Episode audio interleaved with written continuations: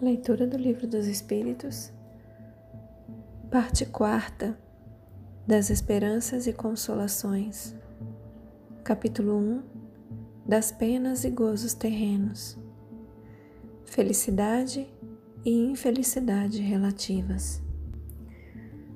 Pergunta 920: Pode o homem gozar de completa felicidade na terra? Resposta dos Espíritos. Não. Por isso que a vida lhe foi dada como prova ou expiação. Dele, porém, depende a suavização de seus males e o ser tão feliz quanto possível na terra. Novamente, pergunta 920. Pode o homem gozar de completa felicidade na terra? Resposta dos Espíritos: Não. Por isso que a vida lhe foi dada como prova ou expiação. Dele, porém, depende a suavização de seus males e o ser tão feliz quanto possível na terra.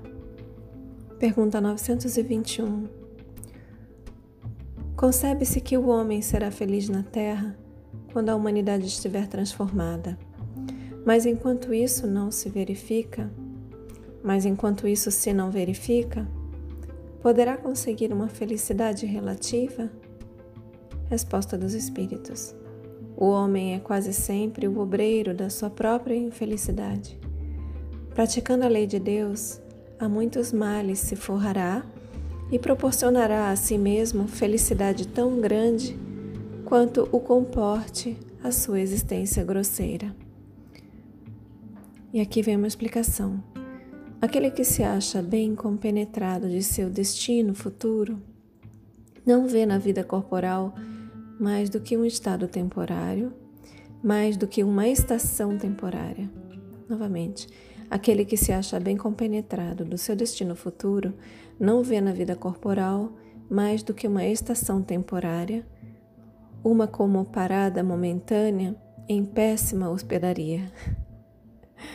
Vou reler. Aquele que se acha bem compenetrado de seu destino futuro não vê na vida corporal mais do que uma estação temporária, uma como parada momentânea em péssima hospedaria. Facilmente se consola de alguns aborrecimentos passageiros de uma viagem que o levará a tanto melhor posição quanto melhor tenha cuidado dos preparativos para empreendê-la. Já nesta vida somos punidos pelas infrações que cometemos das leis que regem a existência corpórea, sofrendo os males consequentes dessas mesmas infrações e dos nossos próprios excessos. Se gradativamente remontarmos à origem do que chamamos as nossas desgraças terrenas, veremos que, na maioria dos casos, elas são a consequência de um primeiro afastamento nosso do caminho reto. Desviando-nos deste, enveredamos por outro, mal, e de consequência em consequência, caímos na desgraça. Pergunta 922. A felicidade terrestre é relativa à posição de cada um o que basta para a felicidade de um constitui a desgraça de outro. Haverá, contudo, alguma soma de felicidade comum a todos os homens? Resposta dos Espíritos: Com relação à vida material, é a posse do necessário. Com relação à vida moral, a consciência tranquila e a fé no futuro. Novamente, a felicidade terrestre, pergunta 922 a felicidade terrestre é relativa à posição de cada um. O que basta para a felicidade de um constitui a desgraça de outro. Haverá, contudo, alguma soma de felicidade comum a todos os homens?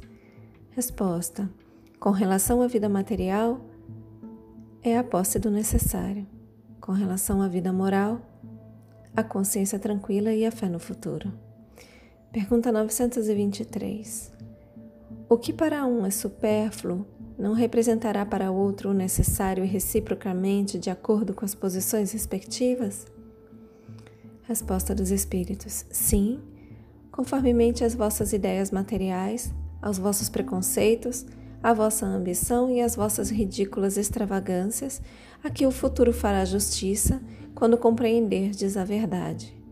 Não há dúvida de que aquele que tinha 50 mil libras de renda, vendo-se reduzido a só ter 10 mil, se considera muito desgraçado por não mais poder fazer a mesma figura, conservar o que chama a sua posição, ter cavalos, lacaios, satisfazer a todas as paixões, etc. Acredita que lhe falta o necessário, mas francamente, achas que seja digno de lástima quando o seu lado, quando é seu lado muitos há morrendo de fome e frio, sem um abrigo onde repousem a cabeça? O homem criterioso, a fim de ser feliz, olha sempre para baixo e não para cima, a não ser para elevar sua alma ao infinito. Pergunta 924. Há males que independem da maneira de proceder do homem e que atingem mesmo os mais justos. Nenhum meio terá ele de os evitar? Resposta dos Espíritos. Deve resignar-se e sofrê-los sem murmurar, se quer progredir. Sempre, porém, lhe é dado aurir consolação na própria consciência, que lhe proporciona a esperança de melhor futuro, se fizer o que é preciso para obtê-lo. Pergunta 925. Por que favorece Deus com os dons da riqueza a certos homens que não parecem tê-los merecido? Resposta dos Espíritos: Isso significa um favor aos olhos dos que apenas veem o presente. Mas, fica sabendo, a riqueza é, de ordinário, prova mais perigosa do que a miséria. Pergunta 926. Criando novas necessidades, a civilização não constitui uma fonte de novas aflições? Resposta dos Espíritos. Os males deste mundo estão na razão das necessidades fictícias que vos criais. Há muitos desenganos, se poupa nesta vida aquele que sabe restringir seus desejos e olha sem inveja para o que esteja acima de si. O que menos necessidades tem, esse o mais rico. Novamente, pergunta 926. Criando novas necessidades, a civilização não constitui uma fonte de, nova, de novas aflições? Resposta: Os males deste mundo estão na razão das necessidades fictícias que vos criais. Há muitos, há muitos desenganos se poupa nesta vida aquele que sabe restringir seus desejos e olha sem inveja para o que esteja acima de si. O que menos necessidades tem, esse o mais rico. Invejais os gozos dos que vos parecem os felizes, invejais os gozos dos que vos parecem os felizes do mundo. Sabeis, porventura, o que lhes está reservado? Se os seus gozos são todos pessoais, pertencem eles ao número dos egoístas. O reverso então virá. Deveis, de preferência, lastimá-los. Deus algumas vezes permite que o mal prospere, mas a sua felicidade não é de causar inveja, porque com lágrimas amargas apagará. Quando um justo é infeliz, isso representa uma prova que lhe será levada em conta, se a suportar com coragem. Lembrai-vos destas palavras de Jesus. Bem-aventurados os que sofrem, pois que serão consolados. Pergunta 927.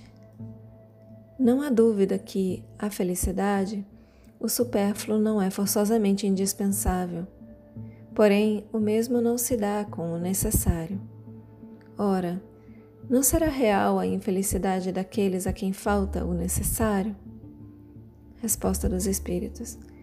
Verdadeiramente infeliz o homem só o é quando sofre da falta do necessário à vida e à saúde do corpo. Todavia, pode acontecer que essa privação seja de sua culpa. Então, só tem que se queixar de si mesmo. Se for ocasionada por outrem, a responsabilidade recairá sobre aquele que lhe houver dado causa. Novamente, Verdadeiramente infeliz o homem só o é quando sofre de falta do necessário à vida e à saúde do corpo. Todavia, pode acontecer que essa privação seja de sua culpa. Então, só tem que se queixar de si mesmo. Se for ocasionada por outrem, a responsabilidade recairá sobre aquele que lhe houver dado causa. Pergunta 928. Evidentemente, por meio da, espe da especialidade das aptidões naturais, Deus indica a nossa vocação neste mundo. Muitos dos nossos males não advirão de não seguirmos essa vocação? Resposta dos Espíritos. Assim é, de fato, e muitas vezes são os pais que, por orgulho ou avareza, desviam seus filhos da senda que a natureza lhes traçou, comprometendo-lhes a felicidade por efeito desse desvio. Responderão por ele. Letra A. Acharias então justo que o filho de um homem altamente colocado na sociedade fabricasse tamancos, por exemplo, desde que para isso tivesse aptidão? Resposta dos Espíritos. Cumpre não cair no absurdo nem exagerar coisa alguma. A civilização tem suas exigências. Por que haveria de fabricar tamancos o filho de um homem altamente colocado, como dizes, se pode fazer outra coisa? Poderá sempre tornar-se útil na medida das, de suas faculdades, desde que não as aplique às avessas. Assim, por exemplo, em vez de mau advogado, talvez desse bom mecânico etc. E aqui vem uma explicação. No afastarem-se os homens de sua tarefa intelectual, reside indubitavelmente uma das mais frequentes causas de decepção. A inaptidão para a carreira abraçada constitui fonte inesgotável de reveses. Depois, o amor próprio, sobrevindo a tudo isso, impede que o que fracassou recorra a uma profissão mais humilde e lhe mostra o suicídio como remédio para escapar ao que se lhe afigura humilhação. Se uma educação moral o houvesse colocado acima de, todo, de tolos preconceitos do orgulho, jamais se teria deixado apanhar desprevenido. Eu vou reler. No afastarem-se os homens de sua esfera intelectual, reside indubitavelmente uma das mais frequentes causas de decepção a inaptidão para a carreira abraçada constitui fonte inesgotável de reveses. Depois, o amor próprio, sobrevindo a tudo isso, impede que o que fracassou recorra a uma profissão mais humilde e lhe mostra o suicídio como remédio para escapar ao que se lhe afigura a humilhação. Se uma educação moral o houvesse colocado acima dos tolos preconceitos do orgulho, jamais se teria deixado apanhar desprevenido. Se uma educação moral o houvesse colocado acima dos tolos preconceitos do orgulho, jamais se teria deixado apanhar desprevenido. Fechem os olhos, permitam que essas palavras se aprofundem em vocês. Assume a intenção de contemplar por mais algum tempo sobre essas palavras. Expressa gratidão aos seus guias, mentores, protetores e anjo guardião. Expressa gratidão a Deus. Agradeça a si mesmo, a si mesma pela continuidade na leitura. E eu também agradeço a vocês pela oportunidade. Boa noite. Namastê.